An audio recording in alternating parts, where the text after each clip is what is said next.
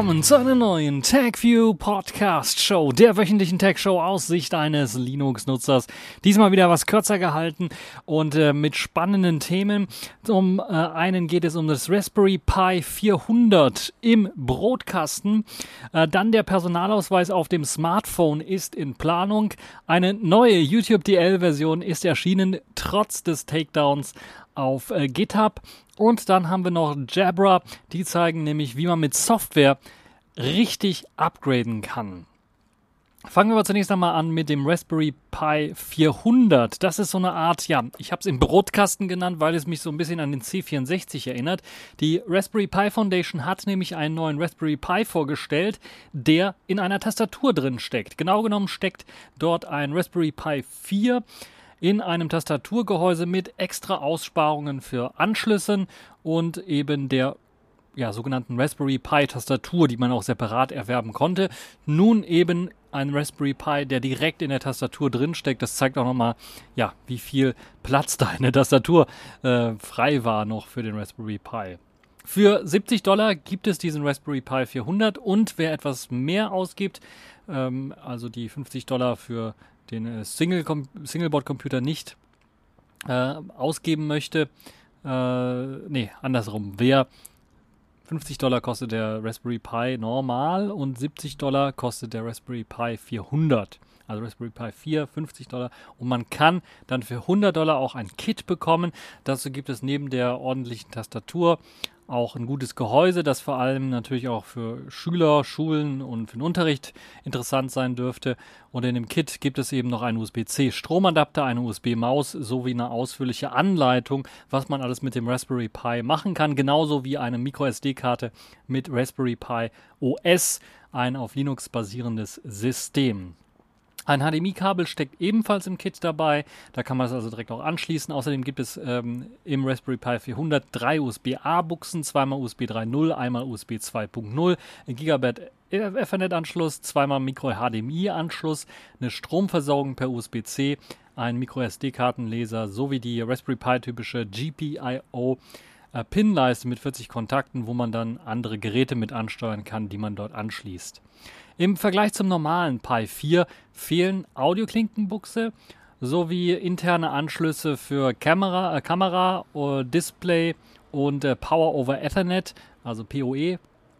Das ist dort nicht mit dabei. Man hat natürlich aber auch für das Gehäuse ein neues Platinendesign entworfen, damit natürlich die Anschlüsse etwas leichter zu erreichen sind und das Ganze nicht halt eben kopflastig oder seitenlastig ist, sondern etwas mehr verteilt auf der Plati auf der äh, auf dem Gehäuse angebracht ist. Außerdem soll auch eine Kühlung verbessert, eine Kühlung deutlich verbessert worden sein, dadurch, dass man gesagt hat, okay, auf das Kühlpad drauf oder über dem Kühlpad drauf wird äh, dann ein großer Aluminiumbereich gesteckt, der natürlich auch für das äh, nicht Durchdrücken der Tastatur zuständig ist, aber gleichzeitig auch für eine bessere Kühlung sorgen soll.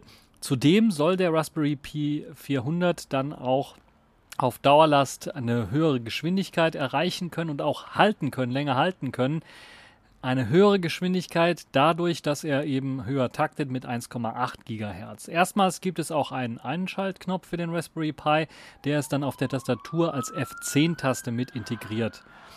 Eine äh, ziemlich interessante Geschichte, wie ich finde, gerade auch für Schulen, aber auch natürlich für ja, Schüler und für Studenten sicherlich eine sehr interessante Geschichte, wenn man eben in der Tastatur schon drin einen Computer hat und man einfach nur einen Monitor dran anschließen kann und äh, dann losarbeiten kann. Aus meiner Sicht zumindest sehr interessant und das könnte für den Informatikunterricht ja so eine kleine Revolution ergeben können, wenn man die relativ günstigen Geräte dort anbringen kann und einfach nur Monitore anschließt und ja, äh, sehr viel natürlich auch damit zum Basteln nutzen kann. Nicht nur Programmieren, sondern auch natürlich das Basteln mit externer Hardware oder das Programmieren von externer Hardware, was sicherlich auch ziemlich interessant ist. Dann das nächste Thema, Personalausweis auf Smartphone ist in Planung. Äh, der E-Perso bzw. N-Perso, naja, ihr wisst schon, also das, was man doch meistens eher deaktivieren konnte und vor ein paar Jahren dann eben auch meistens äh, wurde das eingeführt, hat man es deaktiviert. Ich glaube, der ist jetzt mittlerweile zehn Jahre alt geworden, äh, dieser neue Personalausweis und der hatte auch eine Online-Funktion und die hat sich aber in den zehn Jahren nicht so wirklich weit verbreitet. Gedacht war, dass man den RFID-Chip, der dort im E-Perso verbaut ist, auch als elektro elektronisches Ausweisinstrument im Internet verbinden oder benutzen kann. Und richtig durchgesetzt hat sich das nicht, wohl auch, weil Implementierungen quasi nicht existent sind. Also es gibt meiner, meines Wissens nach ist da nichts, was, wo man sich damit anmelden kann, aus meiner Sicht. Laut einer äh, Studie vom E-Government Monitor 2020 haben gerade mal 6% der 62 Millionen Bürger, die eben diesen E-Perso haben, diese Funktion auch schon mal genutzt. Das zeigt auch mal, wie, äh, also äh, Leute, wenn ihr das mal gemacht habt, sagt mir wie. Ziemlich interessant, würde mich interessieren. Bei mir ist es deaktiviert, aber würde mich trotzdem interessieren. Äh, die Nutzung war anfänglich noch ähm, extra nur mit einem Lesegerät möglich. Das ist natürlich auch nicht mehr äh, förderlich graue für die Verbreitung. Da hat das auch nicht so richtig äh, was gebracht, wenn man noch ein extra Lesegerät dafür haben musste. Da gab es günstigere Lesegeräte, die waren dann unsicher, das kann ich mich noch daran erinnern. Und dann waren etwas teure Lesegeräte. Aber, sagen wir ehrlich, warum? Hat sich keiner gekauft, sowas natürlich. Heutzutage kann man natürlich mit einer speziellen App das Ganze und RFID-Chips können mit dem Smartphone ausgelesen werden, äh, auch benutzen. Eine recht hohe Verschlüsselung wird da immer noch verwendet und das soll halt eben dann ein wenig äh, die Geschichte sicher auch machen und natürlich dann auch ein bisschen was für Sicherheit sorgen bei den Nutzern. Ja, die sogenannte EID soll damit äh, gestartet werden, beziehungsweise man soll eine Identifikation, eine elektronische Identifikation äh, durchführen können. Äh, bisher sind mit der EID auch ein paar Sachen schon möglich, wie zum Beispiel ähm, die Beantragung von Elterngeld, äh, von BAföG oder auch die Kfz-Zulassung. Das kann für den einen oder anderen mal interessant sein. Also da kann man sich mit der EID anmelden. Außerdem kann man auch äh, seine Stasi-Akten äh, sich zuspielen lassen, nachdem man sich mit der EID authentifiziert hat. Also für die Leute, die sowas machen, das ist natürlich auch so ein bisschen ironisch, muss ich ganz ehrlich sagen. Naja, also diese Authentifizierung ist möglich und in Zukunft soll das noch viel einfacher möglich sein, dadurch, dass halt immer mehr Verbreitung der Smartphones da stattfindet und man diese Funktion auch auf dem Perso nicht mehr abschalten können soll. Und ich kann mir durchaus vorstellen, wenn das eben auch konsequenter durchgeführt wird, dass man sagt, okay, nicht nur Perso vorzeigen, sondern Perso wirklich an ein Lesegerät halten bei den Behörden, um schneller an die Daten zu kommen, wäre das sicherlich auch ein bisschen was, was äh, dann diese Förderung von EID ähm, möglich machen könnte. Und natürlich dann noch die Möglichkeit, dass man das ja aus dem Internet heraus machen kann. Und da muss es halt eben bessere Möglichkeiten zu geben. Aber ganz ehrlich, hm, ich weiß nicht, wofür. Also für staatliche Behördengänge, die man eventuell auch im Internet machen kann, durchaus äh, ja, durchaus zu machen. Aber für alles andere weiß ich nicht. Also vielleicht fehlt mir die Kreativität, um das Ganze dann auch zu sehen. Aber es soll in Zukunft stärker verbreitet werden. Dazu sollen die Internetdienstleistungen mit der EID verknüpft werden und die EID dann zur Authentifizierung verwendet werden. Das heißt, anstatt dass man sich mit Facebook oder mit Google authentifiziert, soll es in Deutschland zumindest oder vielleicht sogar in Europa dann die Möglichkeit mit EID sich zu authentifizieren geben. Zudem soll auch der gesamte Ausweis auf dem Smartphone speicherbar sein, sodass man dann nicht irgendwie vorzeigen muss, wenn man irgendwo reingehen möchte, sondern man hat den auf dem Smartphone gesichert natürlich, abgespeichert in so einer Art Software-Enklave, sodass man halt eben die Dienstleistung die man in Anspruch nehmen möchte, dann eben nicht immer äh, damit verknüpfen muss, man einen Ausweis dabei hat, physikalisch, sondern dass man auch, weil man das Smartphone meistens sowieso immer dabei hat, dann haben kann. Also es ist mir auch schon mal passiert, dass ich meinen Ausweis vergessen habe und mein Smartphone zwar dabei hatte und war gerade zur Behörde unterwegs. Muss ich natürlich wieder zurück. Aber wäre cool, wenn ich eben auf dem Smartphone dann meinen Ausweis als Kopie liegen habe und mich damit, äh, damit dann identifizieren kann. Ja, das klingt so ein bisschen äh, verdächtig auch nach einem Projekt, das vor ein paar Jahren in Auftrag gegeben worden ist unter dem Namen Optimus 2.0, bei dem auf einem Extra-Chip im Smartphone ein Ausweis gespeichert werden soll. Das ist aber bisher nur bei einigen speziellen Smartphones aus dem Hause Samsung möglich. In Zukunft soll man sich also immer öfters damit dann auch identifizieren können gegenüber Behörden, aber auch Dienstleistungen wie zum Beispiel Prepaid Mobilfunkanbietern. Da ist es, ihr wisst ja, da muss man entweder eine Ausweiskopie hinschicken, wenn man das online bestellen möchte, oder man muss halt eben in den Laden gehen und mit dem Ausweis äh, mittlerweile dann da äh, identifizieren, um halt äh, Prepaid äh, zu bekommen. Ja, ich hoffe, dass dann diese Funktion, dass man ein spezielles äh, Samsung-Smartphone haben muss oder ein spezielles Smartphone mit einem speziellen Chip haben muss, wegfällt, weil das ist, glaube ich, ein Pferdefuß dieser ganzen Technologie, sondern wenn, dann muss man das sicher auf den aktuellen Smartphones machen, die die Leute auch haben. Und die meisten dieser Smartphones haben eben die Möglichkeit, mit NFC, dann RFID, auszulesen und die, die es nicht haben, Pech gehabt. so einfach ist die Geschichte. Ähm, ja, ähm, das Interessante an der EID-Funktion ist, dass das bisher auch nur auf den Personalausweis beschränkt war. Mittlerweile soll das eben, äh, aber auch auf alle EU-Bürger äh, ausgeweitet werden können und auch sogar diejenigen, die jetzt nicht EU-Bürger sind und nur einen elektronischen Aufenthaltstitel haben, also diese äh, elektronische Aufenthaltstitelkarte, die, falls ihr das mal gesehen habt, ist es im Grunde genommen das gleiche wie ein Personalausweis, nur da steht dann elektronischer Aufenthaltstitel drauf, anstatt Personalausweis. Aber vom, vom Checkkartenformat ist das im Grunde genommen das gleiche, wird so, glaube ich, in der gleichen Druckerei aus, aus, äh, aufgedruckt mit einem anderen Aufdruck. Der Rest ist im Grunde genommen fast gleich. Und jedenfalls soll dieser elektronische Aufenthaltstitel auch die EID-Funktion äh, nutzbar machen können. Und an und für sich ist es, glaube ich, keine schlechte Idee, gerade wenn dadurch halt eben viele Behördengänge eingespart werden können, weil es schon recht lästig, muss ich ganz ehrlich sagen. Wenn ich das überlege, hier in Neuseeland ist das äh, ein ganzes Stück einfacher. Da kann ich das alles online erledigen. Klar, Neuseeland ist ein anderes System, da gibt es auch keinen Personalausweis. Da ist das natürlich noch ein bisschen was anders. Da muss man mit seinem Führerschein sich äh, identifizieren und dann sind eben diese Führerscheinstellen für die Identifizierung von Personen zuständig ist so ein bisschen eine Auslagerung in was anderes. Ähm, hier gibt es dadurch natürlich auch andere Probleme, aber äh, ganz generell ist das, glaube ich, doch be be bemerkenswert, dass eben viele Staaten rund um die Welt sich eben auch schon äh, sowas sparen können, dass man also nicht zu Behörden gehen muss, sondern dass man das wirklich alles online mit ein paar Klicks erledigen kann und ähm, nicht immer irgendwie vorsprechen muss. Das finde ich zumindest spart äh, Nerven und Zeit bei den Kunden, würde ich jetzt mal sagen, für die Behörden und natürlich dann auch die Behörden selber, die da natürlich äh, weniger äh, Stress äh, deutlich haben werden können. Ja, andererseits ist das natürlich auf dem Smartphone. Ja, da haben wir schon so viele persönliche Daten und wenn dann jetzt auch noch mal unser elektronischer Ausweis äh, draufgepackt wird, ist das schon ein bisschen was abenteuerlich. Zumal, was passiert eigentlich, wenn eben ich das Smartphone wechsle? Also wenn jetzt dieser Ausweis nur auf dem einen Smartphone drauf ist und wenn ich jetzt das Smartphone wechsle. Ich erinnere mich noch, äh, wenn ich meine Steuererklärung machen möchte, und da ist mir jetzt letztens, äh, letztes Jahr, glaube ich, die Authentifizierung, dieser Verschlüsselungskey abgelaufen. Da musste ich den neu beantragen.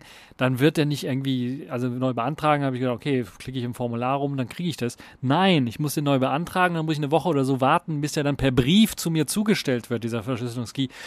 Leute, das kann doch wohl nicht wahr sein, weil das eben die einzig ja, sichere Möglichkeit ist, wie sie mir den Verschlüsselungskey geben können. Also das ist schon ein bisschen, äh, also das verstehe ich auch nicht, das muss ich ganz ehrlich sagen. Also das ist also ein bisschen äh, blöd gelöst.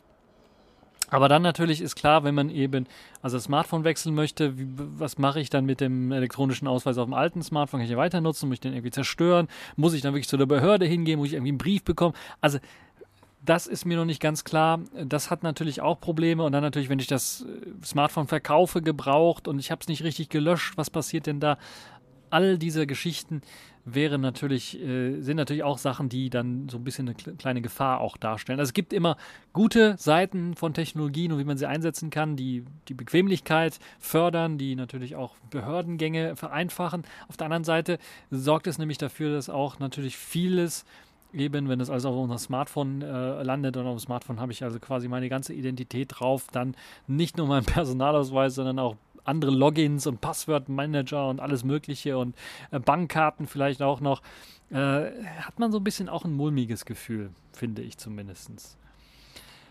Ja, ähm, es gibt noch viele Fragen, glaube ich, äh, die dann noch geklärt werden müssten, um die Technologie wirklich durchsetzen zu können. Natürlich auch die Sicherheit, die muss gewährleistet sein. Das darf jetzt nicht so was zusammengeschustertes sein, das total äh, löchrig ist wie ein Schweizer Käse, weil ansonsten nutzt das auch kein Mensch. Und äh, dann natürlich muss die ERD auch häufiger wirklich nützlich eingesetzt werden können, weil wenn ich da wirklich nur so zwei, drei Sachen habe, von, wenig, von denen ich noch nicht mal was wusste, dass man da sich mit der ERD registrieren kann, dann ist es natürlich auch nutzlos. Also wenn es äh, keine Anbieter gibt und Facebook und Google und PayPal so verbreitet sind für die Authentifizierung, dann wird sich die EID also sehr, sehr schwer äh, durchsetzen können. Das zumindest meine Meinung. Ihr könnt natürlich eure Meinung auch nochmal im Kommentarbereich posten. Würde mich mal interessieren, ob ihr die EID schon eingesetzt habt, ob ihr diesen Chip freigeschaltet habt auf eurem Personalausweis. Ich weiß, in Zukunft, glaube ich, wenn ich meinen nächsten Personalausweis beantragen muss, wenn er, meiner jetzt abgelaufen ist, dann ist es, glaube ich, Pflicht, den äh, E-Perso da zu, zu haben. Ähm, mal gucken, ob es bis dahin halt eine sichere Technologie dafür gibt, das vernünftig einsetzen zu können. Machen wir mal weiter und machen wir so ein kleines Update zum Update zum Update, nämlich äh, YouTube DL wurde ja vor ein paar Wochen von durch einen DMCA Strikedown äh, oder Takedown von der GitHub-Webseite verbannt. Im Grunde genommen, der Code war verschwunden und es wurde nur noch eine Warnung angezeigt, dass äh, der Code runtergenommen worden ist. Man hat sich jetzt bemüht, äh, dann natürlich auch von Seiten GitHubs die Probleme dort auszumerzen, aber mittlerweile hat sich auch, haben sich auch die YouTube DL-Entwickler gemeldet und trotz dieses DMCA-Takedowns bei GitHub haben die Entwickler von UTIP.dl eine neue Version herausgegeben und auch gleichzeitig, also die neue Version ist auf deren Webseite verfügbar und gleichzeitig auch die Update-Funktion wieder reaktiviert, die ja dann ins Leere gezeigt hat, weil GitHub down war. Und die zeigt dann halt eben jetzt auf die aktuellste Version. Das heißt, euer YouTube DL Update-Funktion funktioniert wieder und man nutzt wohl jetzt irgendwie eine eigene GitLab-Instanz, so wie ich das sehe, für die Entwicklung. Es ist, ich habe jetzt noch keine gesehen, den Code noch nicht gesehen, aber es gibt, es wird halt gemunkelt, dass das jetzt eine äh, eigene GitLab-Instanz ist, die man da äh, laufen hat.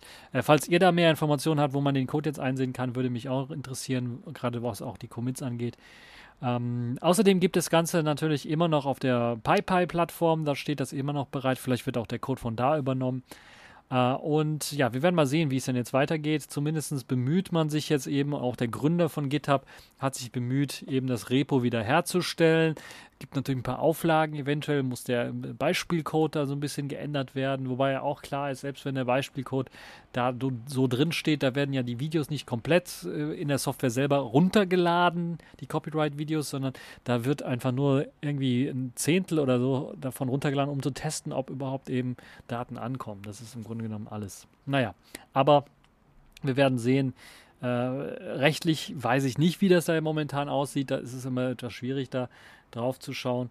Äh, falls ihr da mehr Wissen habt äh, in der, äh, was die rechtliche Geschichte angeht, da würde mich natürlich auch interessieren, wenn ihr da ein bisschen was aufklären könntet. Aus meiner Sicht, was ich jetzt bisher so gelesen habe von Leuten, die zumindest danach klangen, dass sie Ahnung haben, ist es so, dass es schon sehr fraglich ist, dass dieser Takedown äh, hat stattgefunden äh, für das, was da also geclaimed wird, äh, kann man eigentlich so eine Software nicht äh, down.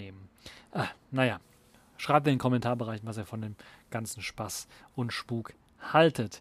Dann kommen wir zum äh, letzten Thema dieser Woche auch schon. Es gibt keine Kategorien in dieser Woche, habt ihr vielleicht gemerkt, äh, habe ich nicht vorgetragen, wird es auch nicht geben. Deshalb eine kürzere Folge insgesamt. Dafür aber dann äh, dennoch, glaube ich, mit ultra spannenden Themen für euch.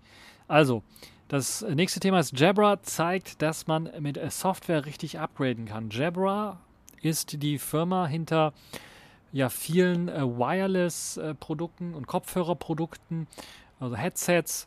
Und in dem Fall geht es um die Elite äh, 75T drahtlosen Kopfhörer, also TWS, also wirklich die einzelnen Kopfhörerchen, äh, die es da gibt, die wurden per Update auf eine ganz neue Stufe gehoben und das zeigt so ein bisschen auch, was denn alles äh, möglich ist, denn die haben ANC-Support bekommen, also Active Noise Cancellation wurde einfach mal per Update hinzugefügt.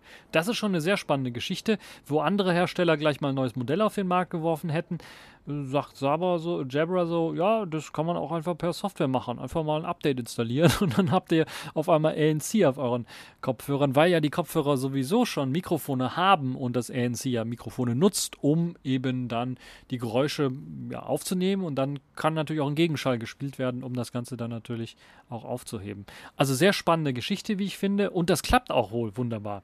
Also, es ist erstaunlich, wie Jabra das damit äh, geschafft hat, dass die Hardware, die eigentlich nicht dafür gedacht war, auch für ANC eben äh, funktioniert werden kann. Das kann jetzt nicht mithalten mit den Kopfhörern, die natürlich eben für ANC entworfen worden sind und teilweise natürlich auch mehrere Mikrofone außen angebracht haben, um diesen Schall äh, aufzuzeichnen und dann den Gegenschall zu produzieren. Aber es ist interessant, dass äh, Jabra halt es eben geschafft hat mit den Mikrofonen. Zum Glück liegen die außen, dann kann man das natürlich machen. Bei den Kopfhörern, wo die innen liegen, ist es natürlich fast unmöglich, sowas zu machen, weil da einfach nicht genug Schall reinkommt. Aber sie haben es geschafft, eben nur mit diesen Außenmikrofonen, die eigentlich für das Gespräch zuständig sind, dann eben ähm, die, äh, ja, die Geräusche aufzuzeichnen und dann mit Gegenschall eben rausfiltern zu können. Und natürlich haben die Elite 75T auch eine gute passive Geräuschunterdrückung schon. Das hilft natürlich dann auch äh, dermaßen, äh, dass das mit ANC dann sogar noch ein bisschen was besser wird. Äh, nur ein bisschen was besser wird in dem Fall. Ja, also jede Menge Außengeräusche herausfiltern ist natürlich dann nicht drin, aber das meiste kann damit rausgefiltert werden und der Effekt ist spürbar. Ja, ähm, es kann also nicht mithalten mit hier AirBuds Pro oder FreeBuds Pro ANC, aber ist auf jeden Fall spürbar dieser Effekt. Auch das Problem von Windanfälligkeit ist interessanterweise damit nicht drin, glücklicherweise. Also das haben, haben ja ANC-Kopfhörer immer so ein bisschen. Bei den FreeBuds Pro wurde ja gesagt, dass sie das haben. Ich muss ganz ehrlich sagen, nein. Also wenn ich natürlich den Modus aktiviere, wo ich außen, also den Transparenzmodus aktiviere, wo ich Außengeräusche von außen äh, aufnehme, dann gibt es Probleme mit den Windgeräuschen. Also wenn da ein bisschen Wind kommt, dann äh, schaltet das einfach diese, diese, diesen Modus aus. Aber ansonsten, äh, wenn ich den ANC nur aktiviert habe, habe ich das Problem nicht, muss ich ehrlich sagen. Und bei den AirPods Pro, von dem ich gehört habe, haben die das Problem dort auch nicht. Und glücklicherweise bei den Elite 75T auch nicht. Hm, gar nicht mal so schlecht, ne? Auch die Akkulaufzeit mit aktiviertem ANC ist gar nicht mal so schlecht. Mit 5,5 Stunden ist man, glaube ich, immer noch mit dabei, was jetzt aktuelle ANC-Kopfhörer angeht. Und äh, ja, der, es klingt fast schon zu perfekt, um wahr zu sein. Ne? Ich glaube, der normale Betrieb ist, glaube ich, 7,5 Stunden und mit ANC jetzt aktiviert 5,5 Stunden ist wirklich gar nicht mal so schlecht. Aber, ja, die Klangqualität. Das ist, glaube ich, der große Pferdefuß von der Geschichte. Die mag nicht jedem gefallen. Zum anderen sind, glaube ich, auch die Schritthallgeräusche das ist das, was AirPods Pro und FreeBuds Pro ziemlich gut herausfiltern können, immer noch wahrnehmbar, weil da hat man einfach hardwaretechnisch nichts, was man da entgegensetzen kann. Also das hört man da auch schon und da stinken die auch so ein bisschen ab gegenüber aktuelle ANC-Kopfhörer. Aber für die Leute, die sich vor einem Jahr oder äh, jetzt Anfang des Jahres die Elite 75T geholt haben, ist das sicherlich ein gutes Update und die müssen sich jetzt nicht erstmal überlegen, ein neues, äh, äh einen neuen äh, TWS zu holen. Also wirklich eine gute Geschichte, wie ich finde. Und das zeigt ganz deutlich, dass man auch in dem Bereich mit Software eine ganze Menge rausholen kann, wenn man denn will. Und die Software ist kostenlos. Die kriegen also die Elite 75 Leute, äh, 75T Leute ähm, kostenlos einfach angeboten. Die können einfach das Update installieren, äh, müssen wahrscheinlich irgendeine Software installiert haben, auf dem Smartphone äh, zum Beispiel, um die Dinger dann zu aktualisieren. Aber das ist schon ein großer Schritt in die richtige Richtung. Falls ihr die Jabra Elite 75T habt, äh, könnt ihr mir mal schreiben, ob ihr es aus, ausprobiert habt, das ANC-Update, wie es euch gefällt, ob es wirklich ein Effekt ist, der wirklich, wirklich spürbar ist und ob es dann jetzt eure, ja, ob es dazu führt, dass ihr jetzt die Kopfhörer noch länger nutzt, äh, weil sie halt jetzt ANC auch haben und dann wartet, bis ihr halt eben den Geist aufgeben und sich dann um, und sich dann neue kaufen kann, weil äh, im Grunde genommen jetzt die Funktionen alle da sind, die die modernen Kopfhörer jetzt auch bieten. Ja, äh, das ist auf jeden Fall schon mal eine ziemlich interessante Geschichte. Also mit Software kann man keine Wunder vollbringen, aber Jabra zeigt schon mal so ein bisschen, man kann ziemlich nah dran sein, äh, Wunder zu vollbringen. So, Apropos Wunder vollbringen, in den USA äh, ist es ja jetzt auch gelungen, nach, glaube ich, vier oder fünf Tagen die Auszählung durchzuführen. Und wir haben dort jetzt offiziell äh, ja, einen neuen Präsidenten, der dann im nächsten Jahr vereidigt wird. Äh, und da bin ich mal gespannt. Hoffe, dass dann das Ganze friedlich vonstatten geht, die Machtübernahme, selbst wenn Trump da ähm, Probleme machen sollte und das Ganze nicht irgendwie akzeptieren möchte, dass äh, dann zumindest der Anstand äh, auf der Republikan Republikanischen Partei so groß ist, äh, dass da eine friedvolle und friedliche Machtübergabe stattfindet, ohne große Proteste und dass wir dann wieder zu einem äh, äh, zu Vereinigten Staaten von Amerika kommen, die dann so ein bisschen wieder ja, vernünftiger agieren auf der Welt und mit Partnern vernünftiger zusammenarbeiten, anstatt äh, gegen sie zu arbeiten. Ja, das ist so meine Geschichte und äh, das Wort zum Sonntag so ein bisschen. Hoffen wir mal, dass dann alles gut wird und äh, dann wir uns in der nächsten Woche eventuell wieder hören werden. Ich weiß gar nicht, ob ich nächste Woche nochmal eine Folge mache oder danach erstmal wieder. Ihr wisst so ein bisschen, das ist so ein bisschen immer was schwierig. Aber auf meinem YouTube-Kanal ist immer was schwer was los. Da könnt ihr auch nochmal auch äh, vorbeischauen. Da gibt es immer wieder ein paar neue Geschichten, die vielleicht für den einen oder anderen interessant sein können. Das war's jetzt für diese TechView Podcast Show. Ich hoffe, es hat euch gefallen, ihr hattet Spaß dran und bis zur nächsten Show. Ah.